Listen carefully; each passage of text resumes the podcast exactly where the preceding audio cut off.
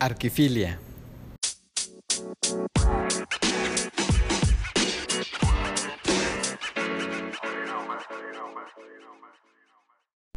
Hola, ¿qué tal? ¿Cómo están? Mi nombre es Berta La Sala. Bienvenidos sean ustedes al podcast El Proceso Creativo de Arquifilia. El día de hoy nos acompañan los arquitectos Emilio Rendain y Enrique Toussaint de Toga Arquitectos. Ambos con toda una trayectoria, presencia y reconocimiento en la arquitectura tapatía. Iniciamos escuchando a Emilio Rendain, una de las arquitectas que ha abierto camino en la profesión y nos empieza contando un poco de sus primeros años de estudios. Bienvenidos. Bienvenidos al Proceso Creativo, el podcast de Arquifilia. Muchas gracias por estar aquí con nosotros. El día de hoy tengo el gusto que nos acompañen Emilio Rendain. Muchas gracias, Emilia. Por Ay, no, muchas nosotros. gracias por invitarme. Y Enrique Toussaint también. Gracias. Muchas gracias, Berta, por invitarme. Eh, bienvenidos al Proceso Creativo, al podcast. A mí me encantaría, yo sé que ustedes son toda una institución aquí en Guadalajara y, bueno, pues son conocidos y por eso me siento muy halagada de que, esté, que estén el día de hoy con nosotros. Muchas, muchas gracias. Gracias, gracias. Un poco también cohibida, sobre todo porque veía y leía y decía, bueno, ¿qué voy a decir con Emilia? De pronto, de pronto, muchos arquitectos les encanta filosofar. Sí. sí pero Emilia tiene el título y la maestría. Entonces, esto sí es un, es un verdadero problema, dije yo, porque ¿qué voy a hacer con Emilia? Este, ¿Qué le voy a preguntar a Emilia que ella no pueda dar tres vueltas Tres y vueltas. decirnos y darnos este, cátedra a todo el mundo, ¿no? Eh, Cuéntame un poco, cuéntame un poco, Emilia, si gustas empezamos contigo. Claro. Este, cuéntame de tu formación, cómo te iniciaste en la arquitectura, eh, danos, danos un poco de qué ha sido tu vida, tu, tu trayectoria hasta, este, hasta estos días. Por Claro, favor, si nos con mucho compartir. gusto. Gracias. Pues yo entré a la Facultad de Arquitectura en 1975. Ujú, ujú. Eh, en aquel entonces eh, yo había terminado de estudiar preparatoria en el Instituto de Ciencias. Yo fui la primera generación de mujeres que salió del Instituto de Ciencias. ¿Cómo crees? Sí, fui la primera, fui la primera ya en tener un título del Instituto de Ciencias y era claro que yo deseaba irme al ITESO a continuar arquitectura. Sin embargo, pues la vida tiene sus recovecos y Javier, mi hermano, que fue el único hombre entre cinco mujeres, estaba estudiando arquitectura en el ITESO. Y entonces mi papá le dijo, pues ahí te encargo a tu hermana. Sí. Y él dijo, pero por supuesto que no. Le dijo, mira papá, aquí eh, se fuman todo el pasto, violan a las mujeres en el baño. ¡No! ¡Qué Sí, le, le pintó el escenario tremendo. Sí, claro. Así que mi papá me dijo, si quieres estudiar arquitectura, pues lo vas a hacer en la Autónoma de La Guadalajara. autónoma, ok. Y tu hermano, Entonces- pues, que se defienda como pueda ella Claro. No, bueno, pues él no quería cuidar a sus hermanas, claro. estaba harto de cuidar a sus hermanos, Sí, claro. entonces él no quería más.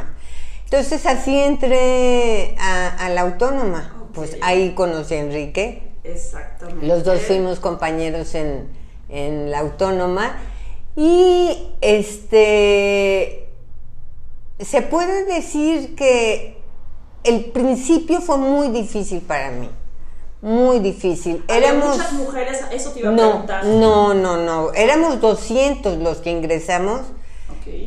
Eh, de, de primer ingreso y de las cuales habrían unas 10, 12 mujeres. 10, 12 mujeres. De, o sea, 190 hombres y el resto mujeres. Oye, ¿te acuerdas Entonces, más o menos cuántas chicas salieron contigo cuando egresaron ya? pues yo creo que unas 8, ¿no? Habremos ocho, salido, ok. sí, unas 8. terminamos 70. ¡Wow! De los 200 terminamos 70 y de las cuales 8, mujeres salimos. Pero era un hecho que los profesores, casi todos hombres, un 90% hombres, no estaban acostumbrados a tener mujeres en las aulas, ¿no? Sí. Entonces eh, era frecuente que hicieran algún chiste de nosotras Claro. este, que dijeran que por qué no mejor eh, nos cambiábamos a diseño gráfico, Sí. que ahí estaba en la universidad. A mí, por ejemplo, me costaba mucho trabajo el dibujo a mano libre Ajá. y el, el, maestro me dijo que realmente yo tenía que dejar la facultad porque no servía para nada y que había elegido una carrera muy difícil para pasar el tiempo mientras me casaba. Así que eran, eran comentarios muy difíciles, eran, eh, te costaba mucho trabajo integrarte, eh, mucho trabajo integrarte también dentro de, de, la vida académica, con los compañeros.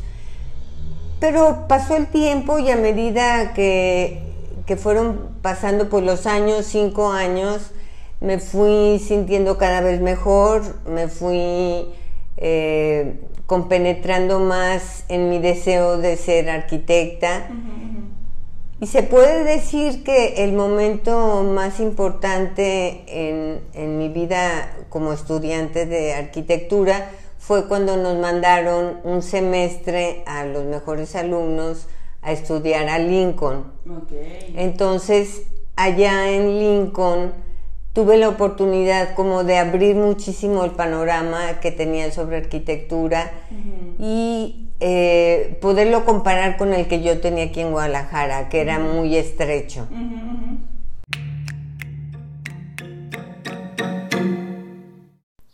Enrique Toussaint nos comparte un poco de sus primeros años de estudios, cómo decidieron Emilia y él tomar el mismo camino y nos platica también dónde conoció más la obra de Luis Barragán. No fue en Guadalajara, ¿eh? Me encantó la arquitectura, debo de decir que, fue, fueron unos meses muy importantes para mí. Regresé, presenté mi tesis, fue un centro comercial que apenas empezaban en aquel entonces los primeros centros comerciales eh, me saqué el premio a la mejor tesis por la Cámara de Comercio, sí, me saqué, me saqué el premio. Y de ahí en adelante, eh, bueno, Enrique también fue a Lincoln, los dos nos quedamos con muchísimas ganas de ir a estudiar nuestra maestría a Estados Unidos, así que hicimos este todo el esfuerzo de escribir a las universidades para ver si nos aceptaban, nos aceptaron en varias universidades, decidimos casarnos, pero luego vino el, el, quiebre económico de 1982, en que los dólares que habíamos reunido nos los hicieron pesos, y por tal motivo nunca nos fuimos.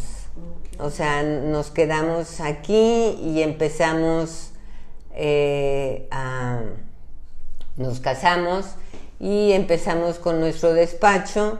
Al principio éramos Enrique y yo, más tarde en mi ¿En qué año empezamos con Hugo? En 83, Hugo con Hugo González. Y ahí por el que decía González. González Orendain. Pero a ver, yo quiero preguntar algo. Espera, ¿en qué momento entró en toda esta ecuación Enrique? Porque eso seguramente fue, hizo más llevadera la universidad. Obviamente, me imagino. Entonces, eh, ¿se conocieron ahí no se conocían de antes? Eh, sí nos conocíamos. De hecho, yo le daba right. Ah, ok. De ah, repente. Es un pretexto, Enrique. Ese es un buen pretexto. Yo le daba ride. Él yo caminaba de mi casa a. En aquel tiempo que se llamaba Paseo de las Águilas. A las Pablo Neruda. Yo vivía en Providencia. Ella vivía en el Rey de América. Entonces tomaba con su novio. Que yo lo conozco. ¡Ay! yo tenía novio. Con su novio que yo lo conocía desde chico porque él iba arriba en mi colegio.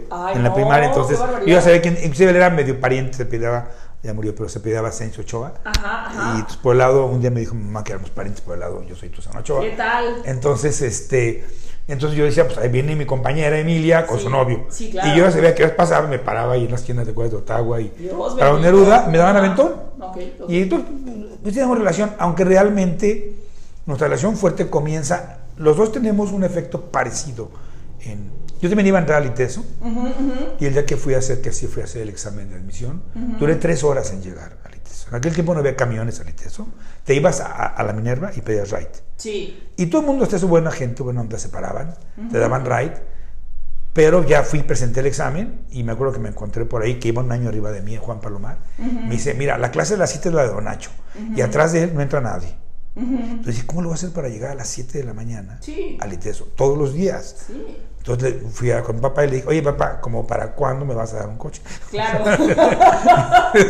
esa era la pregunta, porque no, pues no, pero puedes entrar a la autónoma. Ajá. Mi papá era doctor, pero y yo, yo fui, soy el primer arquitecto en mi familia, no, no había ni uno solo. Todavía no. O sea, y entonces, este, pues pues a, mí también realmente, a mí se me hacía más padre el ITESO, porque yo ya conocía a mis amigos que estaban en el ITESO y se la pasaban padrísimo, y no conocía la autónoma. Sabía que era como más rígida, más, pero no era como buena onda, y que había puros del norte. Eso sabía. sí, sí. Decía, mira, ahí no hay gente de Guadalajara, hay puros del norte. Decía. Entonces, no, pues yo voy al ITESO. Total, pues no, no, como, como dije, pues entonces voy a comprar el coche el día que yo lo compre, y dije, eso todavía le falta. Entonces, este, pues me metí y mi carrera fue más o menos normal. A mí me gustó mucho trabajar. Desde el principio tuve suerte de conseguir a través de hermanos, de amigos que, son, que eran arquitectos.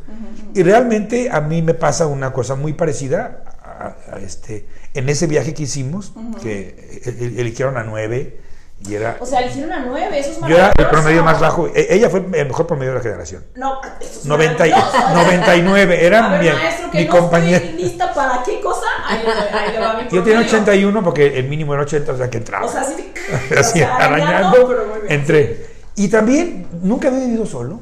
Yo era un muchacho de familia. Sí, o sea, sí, sí. Y no era, o sea, era obediente porque no era mal portado en nada y estudiaba y todo. Pero nunca había vivido solo. Y entonces descubrí que qué maravilloso era porque vivíamos en la universidad, dedicarme 100%, la escuela de arquitectura no cerraba. Y de ahí me, volví loco que no se me ha quitado todavía. Este, porque dije, yo dejaba mis cosas, nadie se robaba nada. Sí, o sea, todo era muy caro en aquel tiempo, lo que usábamos para dibujar era muy, muy caro. O sea, entonces, porque eran pues cosas importadas alemanas, este, total, este, pues yo de repente me hacía cansado, dejaba ahí todo, me iba a mi dormitorio, me dormía, me bañaba y volvía a seguir trabajando. llegas y tu lápiz. ahí mi lápiz donde yo lo dejé, mis estilógrafos, todo. Entonces la verdad que me encantó, me encantó de una manera, o sea, empecé a encontrar que eso, inclusive yo, eh, la biblioteca abría toda la noche también. Entonces de repente yo comencé a investigar en la biblioteca sobre el arquitecto Luis Barragán. Yo lo conocía allá, yo no lo conocía bien aquí. Porque aparte aquí la biblioteca eh, pues no, no, estaba muy mal surtida. Entonces, total, allá estaban todos los libros que había existido sobre, allá encontré un libro, una revista de 1929 o 30, que recién había acabado Luis Barragán La Casa Cristo, ya publicada. En Navidad nadie me había dicho aquí nada de él, de eso. O sea, él era famoso pues por lo de pues, como, tapatío, pero no, no nos hablaban tanto de. En, la autónoma eran más, eran más internacionales en el tipo de arquitectos que nos mencionaban, Wright, este, Le Corbusier, todos ellos, y en, la, en eh, pues eran más regionales. Entonces, inclusive después entramos, tuvimos clase 16 años en el ITESO, y realmente para mí esa fue mi formación. Yo les digo que yo no tuve buenos maestros, pero tuve buenos alumnos. Y me la pasé padrísimo. Aprendí muchísimo, la verdad, muchísimo. Pero sí, allá como nos salió la pasión. Entonces, cuando volvimos, al mismo tiempo él, terminó con su novio y yo con mi novio volvimos y nos veíamos y un día dije, pues voy a invitar a Emilia. Y ahí empezamos. y empezamos trabajando, ¿eh? Le digo, oye, me dieron una chamba de unos dibujos, nos los echamos, pues. Entonces empezamos a trabajar. Sí, claro. Este, ¿verdad? Y empezamos a trabajar y luego de repente pues nos salió el gusto por, y vamos a estudiar afuera otra vez. Me acuerdo que un día le dijo a su papá, de broma, oye, fíjate que Enrique y yo nos queremos ir a estudiar la maestría. Su papá volteó y dice, pues no se van a casar, ¿verdad? Asustado.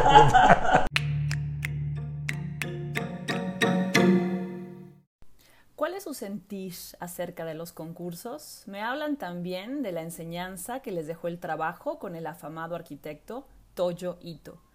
¿Cuántos años tienen de trayectoria profesional y si han realizado alguna vez el conteo de sus proyectos? Claro que tocamos el tema también, por qué decidieron abandonar en la recta final el concurso del mercado Corona. Aquí nos cuentan. 38. 38 años. 38, 38 años. Sí. Eso es maravilloso. Sí, 38. Tenemos 38 de casados y 39 trabajando juntos. Y 39 trabajando juntos. Uno más. Sí. ¿Cuántos, ¿Cuántas obras habrán hecho en todo ese tiempo?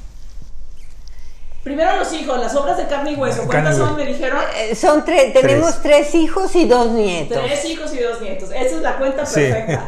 Sí. ¿Y las obras sí lo tienen en mente? Sí. Pues un día hicimos una lista hace mucho, ¿te acuerdas de? Sí, la tenemos por ahí. Hicimos, este, porque yo me acuerdo que un día, hace tiempo, le hicimos, ¿te acuerdas? Porque yo le pregunté a Julio de la Peña, cuando yo le digo, oye, oye Julio, ¿cuántas creo que acá, acabamos de perder un concurso y yo nada medio tristón, ¿no? Sí. Entonces, entonces este, le digo, fíjate que perdimos un concurso y ¿tú cuántos proyectos has hecho con relación a, a, los, a las que se han construido o no? Pues yo como el 25% de lo que he proyectado se ha construido. Y, porque, y Julio tenía muchísima, muchísimo trabajo. No le digo, pues, ¿y tú? No, nunca he sacado la cuenta, pero yo creo que no estoy tan mal. y entonces ese día me puse a hacer cuentas, a hacer, anotar, dije, a ver, quiero saber. Y encontramos que nosotros andábamos como mitad y mitad. Y pues sí, más, esto fue antes de que Julio murió en el 2002, ha de haber sido como en el 2000, hace como 20 años. Y habíamos hecho como unos 300 proyectos por ahí, más o menos. Y este y como la mitad pues, estaban construidos. Eso es maravilloso. Sí, nos ha ido muy bien. ¿Qué pasa? La verdad. Yo a muchos les pregunto, eh, ¿qué opinas de los concursos? Eh, y, y, las respuestas son diferentes, ¿no? A veces me dicen, híjole, pues es que si, si están medidos, eh, justamente uno de los episodios más recientes es, es con un arquitecto que me decía, mira, Berta, cuando están medidos con la misma vara todo el mundo, porque a veces entran constructores y arquitectos y, pues no es lo mismo, dice, no puedes revolver una cosa con otra, ¿no? Entonces, eh, ¿ustedes cómo tienen esa visión de los concursos? ¿Es bueno entrar? ¿Les gusta todavía entrar? Sí. ¿Sí? Sí, sí, sí. Mira, yo creo que el concurso es una oportunidad para medirte como oficina. Sí. Es, una, es un buenísimo ejemplo para trabajar, para eh, como para hacer implementar cosas nuevas que no harías con un cliente. Sí. Nosotros siempre entramos en un concurso y por eso, ahorita te contamos una cosa que nos ha pasado. La maldición. Sí, la, la, maldición. La maldición los muchachos le, llaman la maldición toga. Pero nosotros lo que nunca entramos en un concurso pensando en que vamos a ganar, sino pensando en que vamos a perder. O sea, no por ser pesimistas, sí, en participar. Y lo que hacemos es hacer lo que queramos, cosas que a veces con un cliente normal o no nos animamos, o hay un programa muy rígido, muy tanto de dinero como de programa de necesidades, del terreno, tiempos, todo, no. Hacemos lo que esas cosas que estás soñando, me gustaría o que te ha influenciado algo, y a veces son el inicio de un cambio. A veces es el inicio de un cambio hacia, hacia un futuro. Nosotros tenemos esta, esta que yo, no la inventé, pero alguien en la oficina. Nosotros siempre nos ha gustado, realmente nuestro equipo de trabajo siempre ha sido muy joven. Las experiencias que hemos tenido trabajando, que de vez en cuando invitamos gente, con gente de nuestra edad, no nos gustan tanto. La pasión de los jóvenes es maravillosa. Y para experiencia, con poquita basta. Nosotros decimos con la, con la, nuestra. O sea, no necesitamos tanta experiencia para hacer un proyecto. ¿no? La pasión hace, nosotros pensamos que la pasión en la arquitectura hace más cosas que la experiencia. Y este, alguien alguna vez, ¿te acuerdas? No me acuerdo quién dijo eso. Eh, dijo, oye Enrique, a ver, ¿alguna vez se ha construido algo para ver que ustedes hayan visto este me ganó? Y entonces yo, o sea, en un concurso, yo me puse a pensar pues ahorita no me acuerdo, pero pues seguro que sí. Nunca me había puesto a pensar en esto. Total, él sí se puso a hacer, a buscar, el muchacho está ahí en la oficina.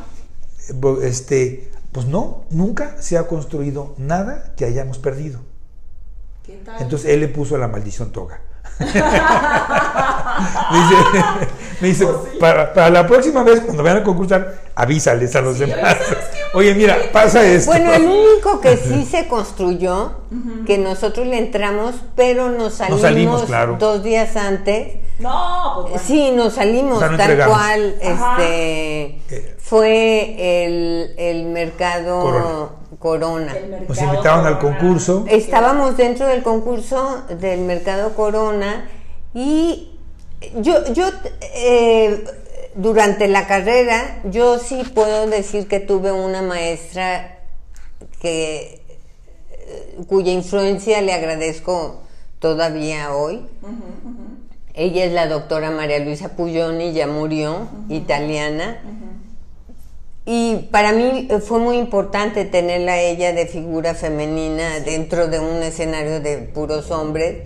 Y la verdad tuve muy buena comunicación con ella y yo aprendí mucho teoría y metodología Ella nos daba teoría y metodología. Ella nos daba teoría y metodología. Entonces, la verdad en el trabajo yo dedicaba mucho tiempo a todos los aspectos metodológicos de un proyecto, ¿no? Entonces, por ponerte un ejemplo, en el caso del mercado Corona, de un día a otro nos cambiaban el COS y el CUS. Ándale tú. O sea, eso significaba otro proyecto. ¿Estás de acuerdo conmigo? No era cuestión nomás de ajustar los metros, no, no, no Era otra concepción. era otra relación de construcción. Y, y, respecto al vacío y el lleno.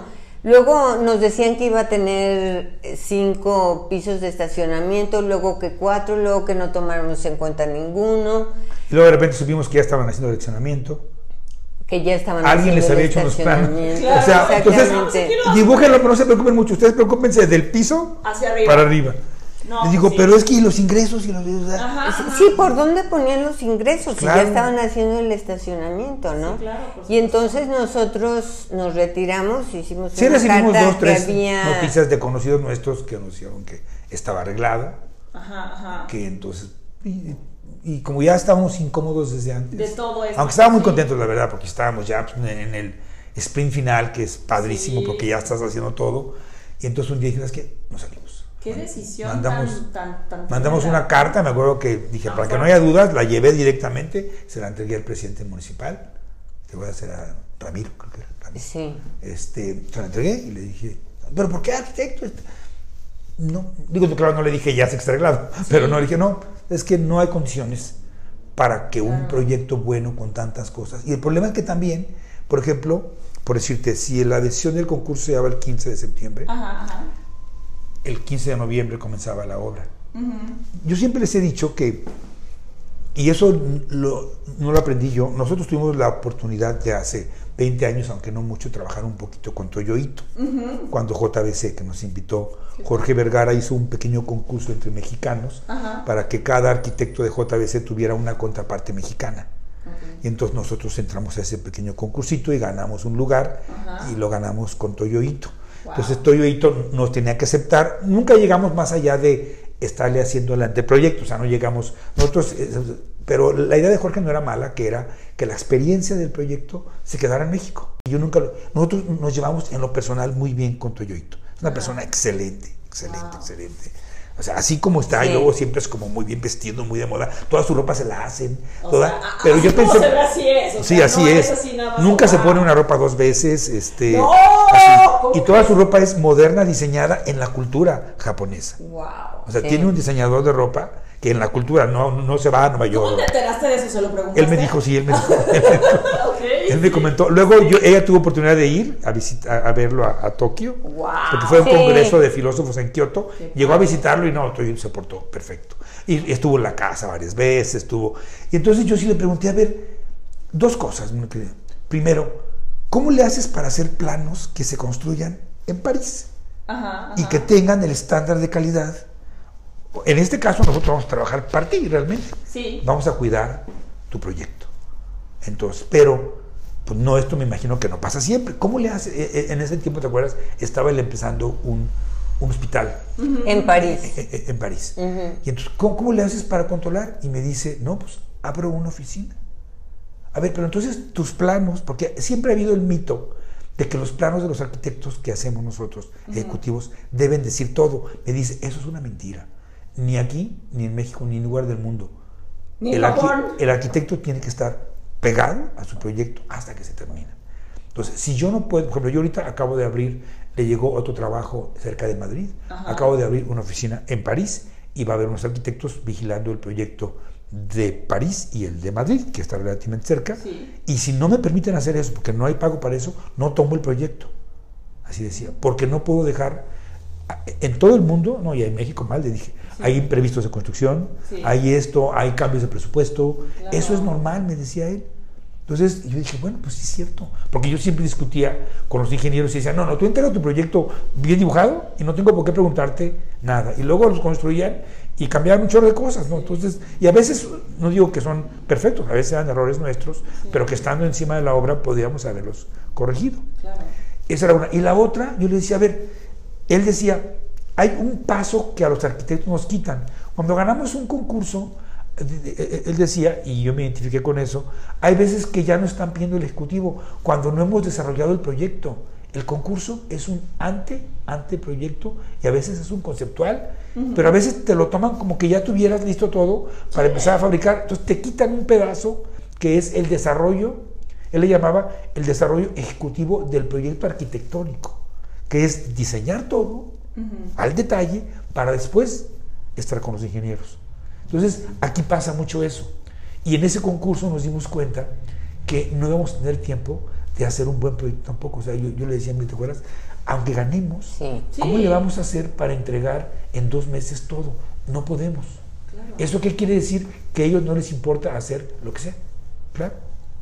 Digo, pues, ellos también saben construir los ingenieros, obras públicas, todo el mundo. ¿Qué quiere decir? Que realmente pues el concurso es una especie de fachada para que se vea que hay mucha democracia en la arquitectura de la ciudad, y, pero realmente la obra, y así fue, ya después de, pues ya ves que todo se sabe aquí, este, pues supimos que era, pues de repente llegaban al proyecto y ya habían cambiado, le quitaban esto, le ponían esto, luego llegaban los locatarios y nunca les había preguntado a nadie qué querían, entonces se enojaban. Sí, sí, fue, fue, tremendo. Y ahorita yo, yo he ido personalmente este, a recorrer todo el mercado y es un fracaso.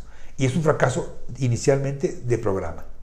O sea, es un proyecto que no tiene el programa necesario para funcionar, no como si fuera un centro comercial, sino como si fuera un mercado corona del centro, o sea, lo, que es, ¿no? Un día que yo fui, que antes lo tenían en la planta alta, ¿te acuerdas? Las cosas de magia que era una cosa chistosísima, vendían cosas de magia, polvitos. ah, pues fui a verlo y no puede ser junto a las verduras, junto a, o sea, cuando antes era como medio penumbroso, toda, una, toda una manera de ser de la gente que cree. En, yo no creo, pero respeto, pero respeto a la gente que, que, cree que los polvitos de amor en el café de otro lo van a enamorar. Ahora te caen acá en el kilo de manzanas. Sí, sí. Está pasando. Entonces, sí. Entonces, por eso la verdad fue el único que sí nos invitaron, pero no entregamos. Pero en general los concursos sí te dan una gran oportunidad de aprendizaje. Aprendizaje.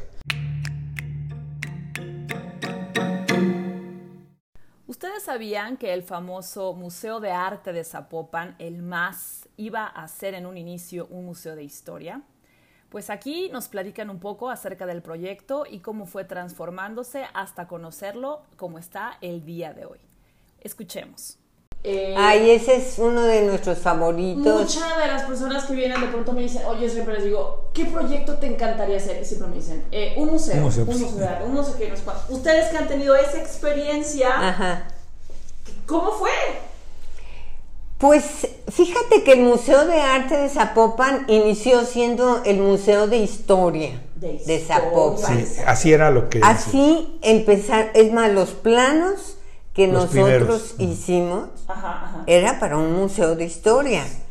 Y en cada sala, que hoy conocemos las salas, había, haz de cuenta, festividades de Zapopan, el, el, la romería. Había una sala, que era la sala Luis Barragán, que se llamaba la sala del santuario. Oh. Del santuario. Por eso era la más grande, la más alta, inclusive originalmente fue azul, porque era el color que se identificaba con la Virgen. Por eso lo pusimos, sí. O sea, el azul es el color que la gente que cree en la Virgen Zapopan este es el color que nosotros estuvimos investigando ver cuál es el color ella es muy amiga de los franciscanos sí. tuvieron que estudiar claro. para, para, no sé sustentar todo sí, sí, sí, lo, que propusieron nosotros fuimos proponiéndolo poco a poquito o sea siempre dijimos que era inclusive original muy originalmente era una remodelación de dos casas del centro que se había llamado cómo se había llamado la casa se había llamado había sido el primer manicomio para mujeres Ah, ¿cómo crees? Sí. porque los manicomios eran para hombres. De seguro sí, porque no creo que nadie de ahí. Y total. estuviera ahí. Sí, claro. Nos pusimos a investigar con un señor que en aquella murió, pero en aquel tiempo era como el cronista del centro de, de, Zapopan y que vivía con su hermana, los dos nunca se habían casado, entonces tenían una casa grandota llena de cosas viejas, ¿no? Pero sí se sabía toda la historia. Entonces ya él nos contó que la señora Eva Briseño, por la que se llama la calle Eva Briseño, por fin nos enteramos, ahí vivimos, ahí tienes tu casa, ah, y no sabíamos quién era Eva Briseño. Entonces, Eva Briseño fue una, una señora muy rica, que también fue enfermera, que, bueno, era enfermera y era muy rica, que donó muchas cosas al centro de Zapopan. Entre ellas hizo esta casa, tiene, se llamaba la casa de adobe, ya me acordé. La casa, porque la hizo de adobe toda. Y entonces, este, a la hora que metimos en la historia, yo después, un día, ¿te acuerdas? Fui a hablar con, que, que tiene muy, muy, buena relación con Cuauhtémoc de Regil, le dije, Cuauhtémoc, ¿tú me puedes ayudar? ¿Cómo puedo hacer para sondear si esa finca todavía tiene muros de adobe? Porque yo veo todo enjarrado. O sea, no hay adobe. Y se llamaba la casa de adobe. Él no conoció la historia. No, pues hay unas personas que se dedican. Pues, él, él trabajaba en la Secretaría de Cultura, mandó unas personas. No, ya no existía ningún muro de adobe. Si había sido esa, ya no existía. Y inclusive era muy rara porque era una casa muy grande que el pedazo de la esquina lo habían vendido. Por eso el más da a dos calles. Da al andador 20 de noviembre y a una que se llama 28 de enero. Y entonces, este, entonces por ahí pues empezamos a hacer el cambio. Eh, sí, por ahí. Convencimos al, alcalde de demoler. Que lo mejor que podíamos hacer es demoler lo que había, porque hacer una remodelación iba a salir más caro y definitivamente no iba a haber los espacios adecuados para la presentación de, de las, de las obras. Y no había nada. Un grupo de historiadores que habían contratado también del Ayuntamiento de Zapopan les habían este, designado cada una de las salas para que hicieran la investigación y em, empezaran a conseguir obras porque no existían, es decir, no había nada. Todo estaba construido bajo la idea de hacer un museo de historia de Zapopan, pero vamos, no había... Sí, como que no habían avanzado mucho en el, por ejemplo, lo que se encargaron de la sala del santuario, que era un sacerdote nunca se había puesto en contacto con los franciscanos que tienen toda la historia de la Virgen de Zapopan. La Basílica de Zapopan es franciscana. Entonces, ¿cómo? Pero no han ido a platicar con ellos, aquí están a la vuelta. ellos tienen un museito chiquito ahí. No, no, no, han ido. Pero entonces, no, pues vamos a mandar a hacer las vírgenes. A ver, no puede ser como. Eso, eh, eh, porque también es convento, o sea, ahí viven, ahí, eh, ahí se, se hacen franciscanos ¿Cómo es posible que no hayan ido? Porque, bueno, lo que se puede exponer acá, pues lo pueden obtener. De total, sí nos dimos cuenta que estaba muy mal sustentado. Sí, que era una idea así media... Sí, eh, la verdad, no, había, no había obra para mostrarse que valiera la pena. Por ejemplo, la sociedad zapopana iban a hacer unas láminas impresas y un día me acuerdo que le pregunté, que se enojó a la investigadora, y pues le pregunté, a ver, ¿cómo qué vas a imprimir? Bueno, pues los arquitectos, los bueno, pero eso los hay en todos lados. La sociedad zapopana es igual que la Tapatía, igual que la Ciudad de México. O sea, todos los mexicanos somos iguales. bueno, pues aquí hay ciertas cosas como, bueno, la Virgen. Antes éramos conocidos como la Villa Maicera, ya no, porque ya construimos en todos los campos de, ya hicimos poscotitos en todos los campos de maíz, pero ya ni siquiera somos el, Zapopan fue el primer lugar nacional de producción de maíz muchos años. Era el, municipio maicero, le decían. Pero luego, pues, el crecimiento de la ciudad se comió el campo y ya no era eso. Entonces, pues no dijimos, es que no hay sustento. Total, fuimos a hablar, ¿verdad?, con el alcalde. Y les pusimos todo esto. ¿Ustedes qué proponen? Pues pensamos que debe ser museo de arte. Arte. No arte moderno, no arte. Arte. Y en ese momento coincidió que un amigo nuestro, mejor lo, hace mucho que no vive aquí, pero que se llama Carlos Beltrán, él, es, él fue director, lo, lo conocimos siendo director del Museo Regional. Y este, en aquel tiempo que éramos así mucho más jóvenes, hicimos una exposición de Luis Barragán, ¿te acuerdas? Se llamó La, luz, y, la, línea. Allá y se portó muy bien y nos hicimos muy amigos. Digo, mira, yo te diría que consultaras con Carlos, tal, habló y que te des tu idea. Nosotros hemos consultado con él. Y total, este, se hizo así, un museo de arte que alojara cualquier, y en arte también entra la, artesanía, o sea, cualquier expresión ya fuera artística de, cualquier tipo, si quieren conceptual, arte moderno. Y bueno, pues nos compró la idea, obviamente se enojaron mucho con nosotros los, los investigadores cuando les dijeron, pero hasta eso la alcalde les dijo, a ver, ustedes se les ha pagado todo su trabajo. O sea, no se les debe nada. Y pues lo que, la idea que nos dieron pues es mucho mejor. Incluso yo les dije, oye, ¿por qué no se compran una casita del centro de Zapopan? De esas que muy bonitas, con un patio en medio. Y cada cuarto lo hacen en una sala. Digo, ¿para qué desperdiciar una obra tan buena, tan grande, tan nueva, para meter unas láminas impresas de la sociedad zapopana, o meter unas vírgenes de Zapopan hechas en Tonalá, ¿no? O sea, como que no me, total, ya nunca lo hicieron y, el alcalde les dijo, si lo quieren, lo hacemos. Digo, yo he visto muchas casas abandonadas, bonitas que me asomo y todavía se alcanza a ver la estructura normal de patio con todo eso muy... Total, pues gracias a eso, se, entonces también nos pudo acompañar en el transcurso de la obra, ya lo nombró luego, luego directora Carlos Beltrán del museo, y entonces juntos hicimos, hicimos cambios en el proyecto, pero ya sobre la obra. Claro. Porque luego... Y ya con la obra construida. Pero creo que de, como punto de partida el proyecto tenía muchísimas ventajas. O sea, una era que a mi parecer habíamos solucionado muy bien el ingreso. Solamente teníamos 14 metros para ingresar al museo. Es el frente del museo que es chiquito, luego es muy grande. Están las, las este, puertas, ventanas que son de, de fierro y que parece como papel picado en honor a la era en honor a la Virgen de Zapopan. Ahora, ese papel lo cuelgan por el centro del papel picado cada vez que la Virgen se da la vuelta por ahí. Ah, pues de ahí nace el símbolo de las puertas del más.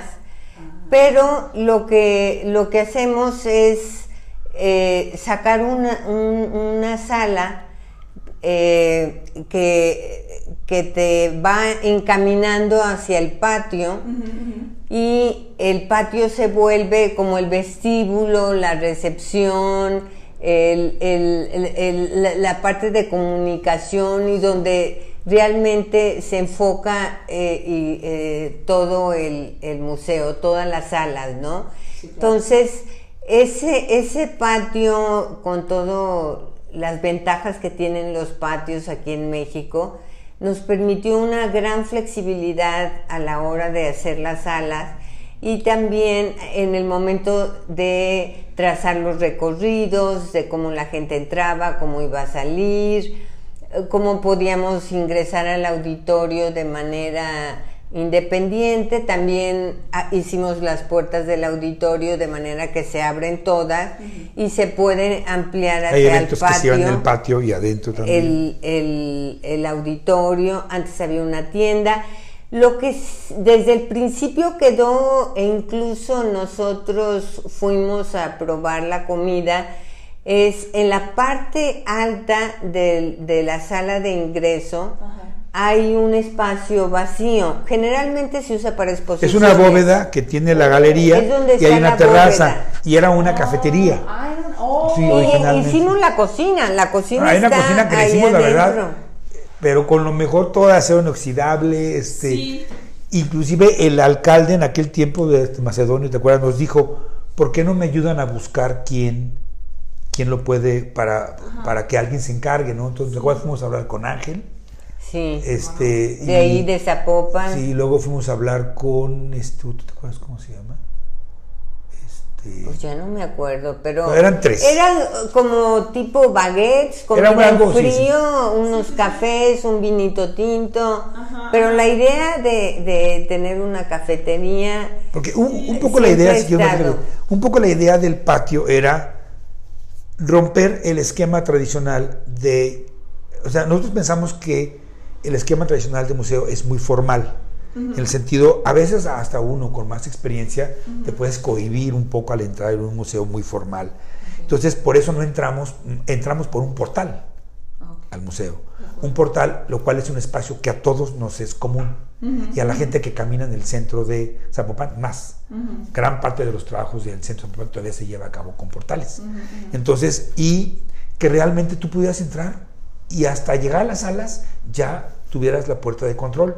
Y que ese primer espacio que mencionabas ahorita, la primera, el que tiene el muro curvo de entrada, fuera una galería que funcionara en horarios diferentes al museo, o sea, en la noche. Porque yo les digo que los museos después se convierten en para turistas, porque los que trabajamos aquí no tenemos tiempo de ir a la hora y cuando podemos ir ya cerraron. Ya cerraron, sí, claro. O sea, a las 5, O sea, a las 5, pues ¿quién va? O sea, ¿cómo vamos a hacer para ir? Más que los domingos o unas cosas así, ¿no? Entonces dijimos, bueno, ¿por qué no hacemos una galería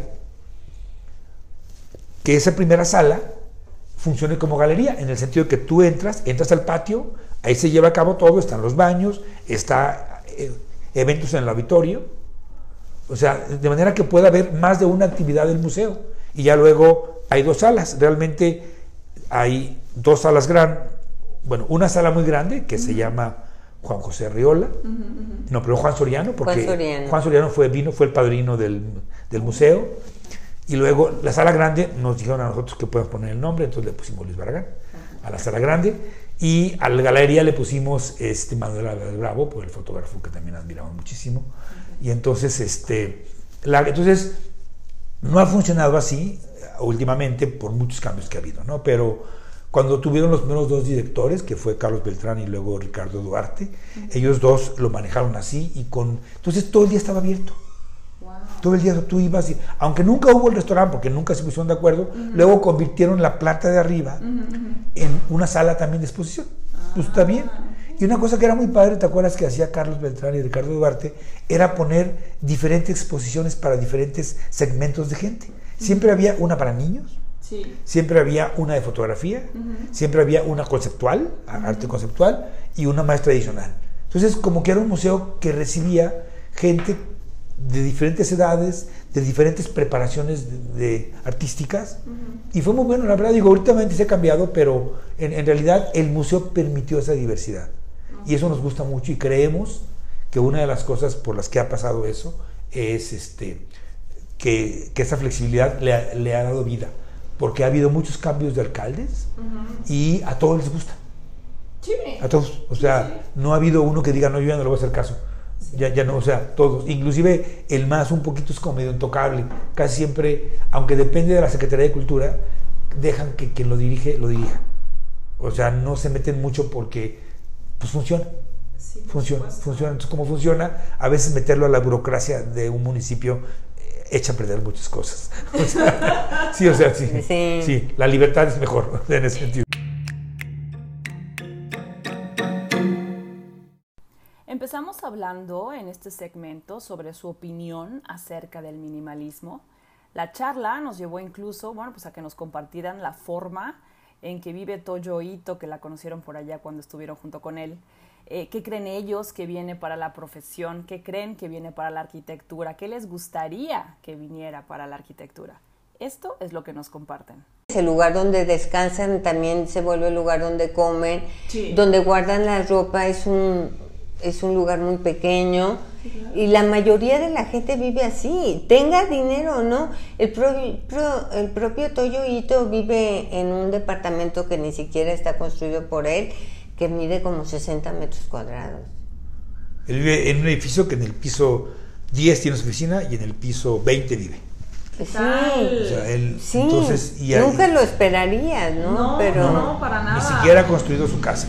A fin de año tuvimos, andábamos viendo qué hacer porque nos surgía salir de la ciudad algún lugar y queríamos ir a algún lugar donde no hubiera mucha gente. Sí, claro. Y entonces nos acordamos que hace muchos años Andrés Casillas nos había dicho que había un viaje que le gustaba mucho a Luis Barragán hacer, que era en los conventos del estado de Morelos. Ah, mira. Que fueron construidos 10, 15 y 20 años después de la conquista de la Ciudad de México, o sea, rapidísimo. Sí, fueron de los primeros. Había conventos franciscanos, dominicos y agustinos. Total, le dije, vamos. Entonces ya nos fuimos, este, este, unos días tomamos como, como lugar de sede Tepoztlán, como, y de ahí nos íbamos en la mañana, y hay conventos de esos cada 10, 15 minutos, Y ahora que ves la fecha, dices, ¿cómo le hicieron para construir esto? 25 años después de, de que se conquistó México Tenochtitlan.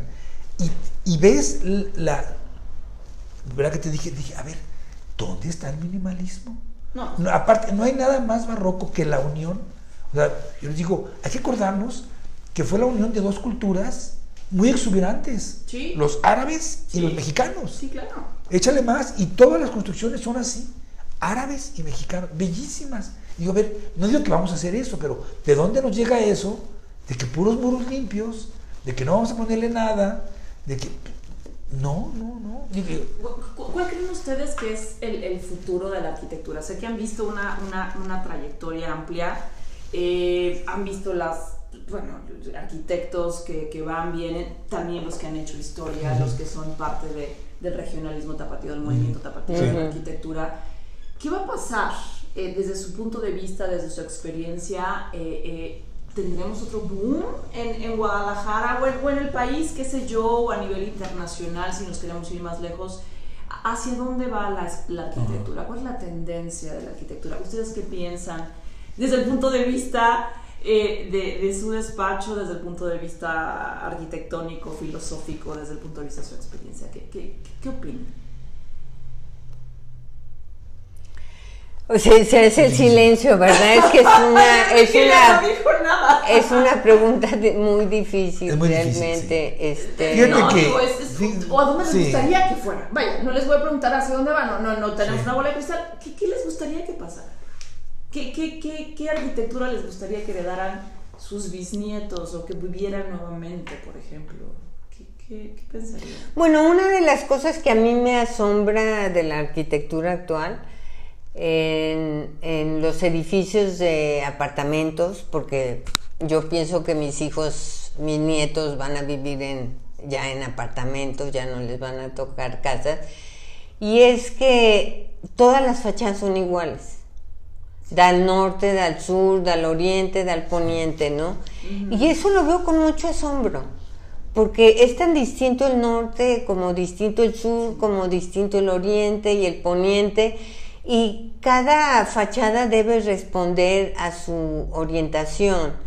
Entonces, como que el minimalismo que está impuesto ahora te impide hacer este tipo de em, modificaciones a la fachada y de cambios porque se presenta la fachada como muy limpia, muy sobria sin importar hacia dónde vea, ¿no?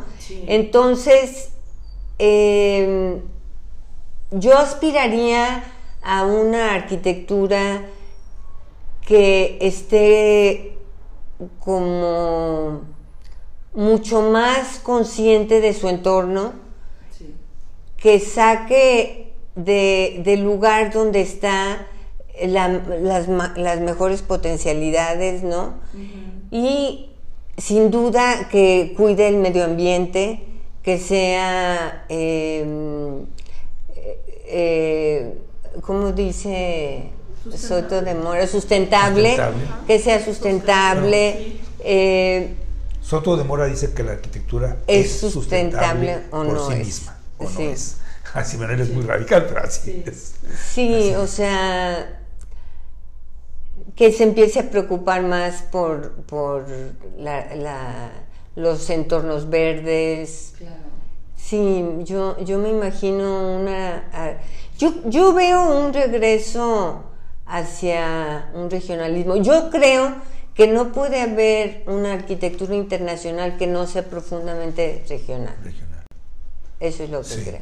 Bueno, de hecho hemos trascendido, eh, la arquitectura mexicana que ha trascendido es porque es profundamente propia regional. Regional, sí. Ustedes son unos enamorados de Luis Barragán. Sí, claro. Los escucho. claro. Y, apenas empezamos a entender. Y apenas empezamos. Sí, sí, sí, eso es maravilloso. Era, o sea, cuando, cuando empezamos, bueno, pues ya lo vi. Y cada vez, cada vez, y tuvimos la verdad la fortuna de que pues, nosotros consideramos que el mejor discípulo que ha tenido Luis Barragán es Andrés Casillas. Por lo tanto, tuvimos la, oportunidad de vivir un poquito esta parte. Y sabemos por otras fuentes que sí se parecen, o sea, que su manera de vivir, Vargas también era existencial, era un hombre solitario, era un hombre que, que, dedicó su vida a ver cómo vivir, ¿no? Yo, yo creo, yo creo, como dice Emilia, que hablando de nuestro país, yo creo que, como en todos lados, hay una tendencia que yo creo que pasa hace muchos años. Cuando nosotros tenemos la escuela, había una corriente que nos hace, la verdad, muy chafa. O sea, una corriente neomexicana de las molduras, de la... Y, yo creo que estamos mejor, estamos mejor que antes.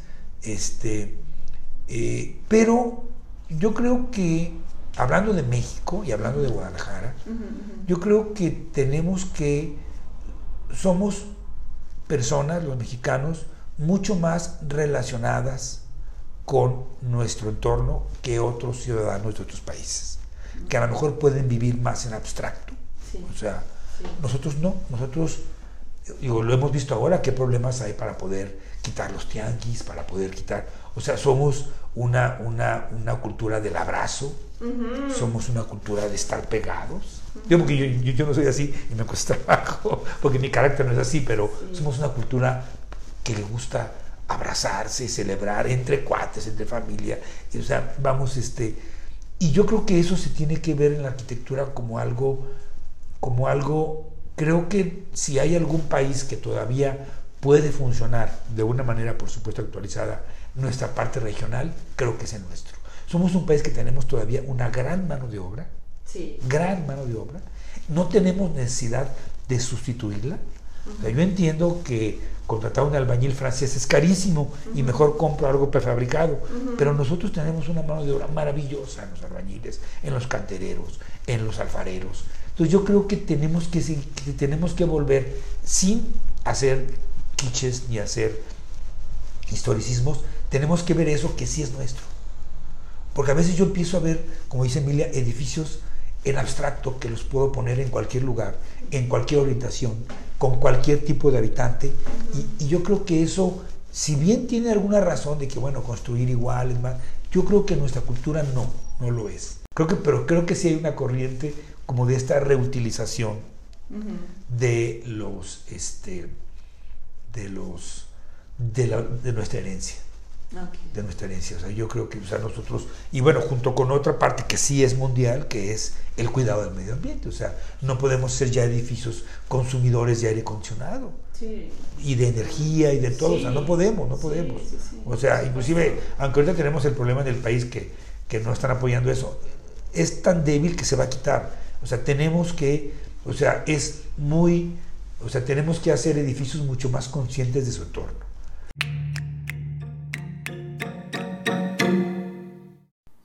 Las funciones principales de la arquitectura es crear espacios que estimulen los sentidos. Ocasionalmente, desafortunadamente, aunque solo ocasionalmente, se desvía una especulación económica e inmobiliaria. Emilia, como arquitecta y también filósofa que es, me compartió sobre conceptos como la fenomenología y el existencialismo, donde se aboga por atmósferas que favorezcan la experiencia de los sentidos y la percepción humana en la arquitectura. Le pedí que me recomendara un par de libros. Aquí lo que nos dice. Ah, leí hace, pues yo creo que un año, es más, antes de la pandemia, que me invitaron de, del ITESO, la casa ITESO Clavijero, a hablar sobre arquitectura y fenomenología.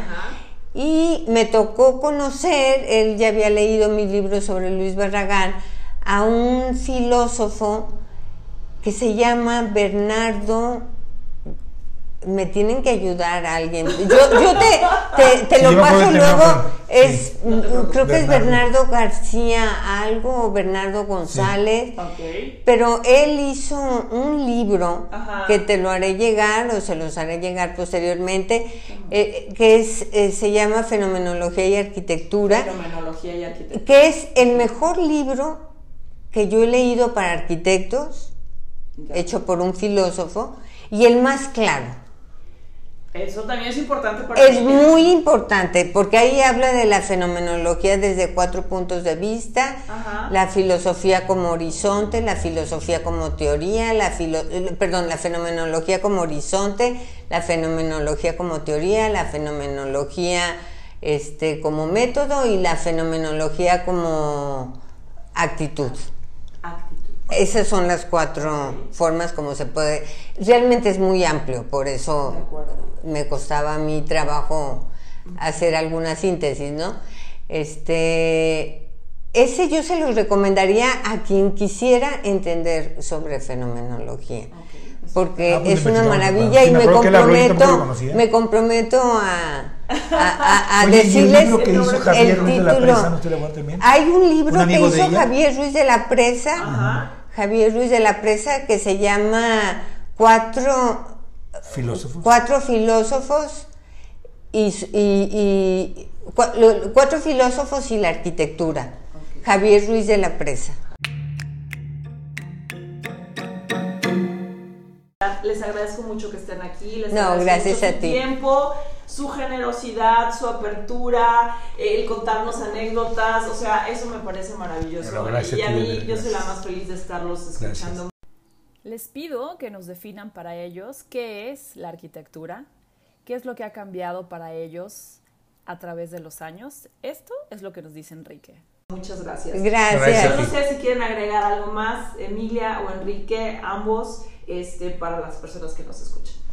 Digo, a, mí me gusta mucho este, la definición de la arquitectura de Díaz Morales, que habla, bueno, no lo voy a repetir, pero que habla de que la arquitectura sirve para el acto humano. Para el acto, humano.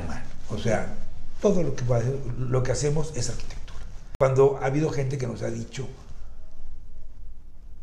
no, gente, por ejemplo, que hicimos su casa hace mucho, tuve que venderla y me costó mucho trabajo, pero ya mi familia cambió, ya estoy solo, ya no. O sea, una clienta que nos dijo, nos dijo, después que su casa, nos dijo, yo pensé que las casitas de princesa nomás eran cuando estaban chicos y ustedes me hicieron una casita de princesa para mí. O sea, porque este es mi castillo.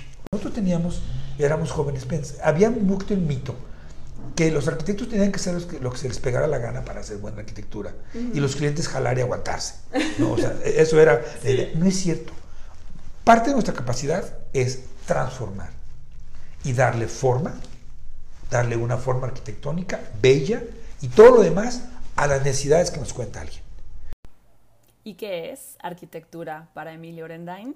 La arquitectura, antes que nada, nos debe hacer muy felices. Yo creo que es un acto de felicidad. ¿Y qué les pareció? Como siempre, muchas gracias por escucharnos. A mí me encantó la charla con Emilia Orendain y Enrique Toussaint de Toga Arquitectos, una singular pareja en la profesión, conocida por sus obras, por su admiración Andrés Casillas, por Luis Barragán y tantos y tantos referentes que tuvimos en estas horas de charla, apenas resumidas en estos minutos ricos en la reflexión de la profesión y maestros también de cientos de profesionales que hoy en día ejercen la arquitectura. A ustedes que nos escuchan, les agradecemos especialmente el favor de su atención. Mi nombre es Berta La Sala y a nombre de la Sala Mazorosco Arquitectos y de nuestros patrocinadores Stona, Interni y Proyecta Perdura, les deseamos salud y bienestar. Hasta la próxima.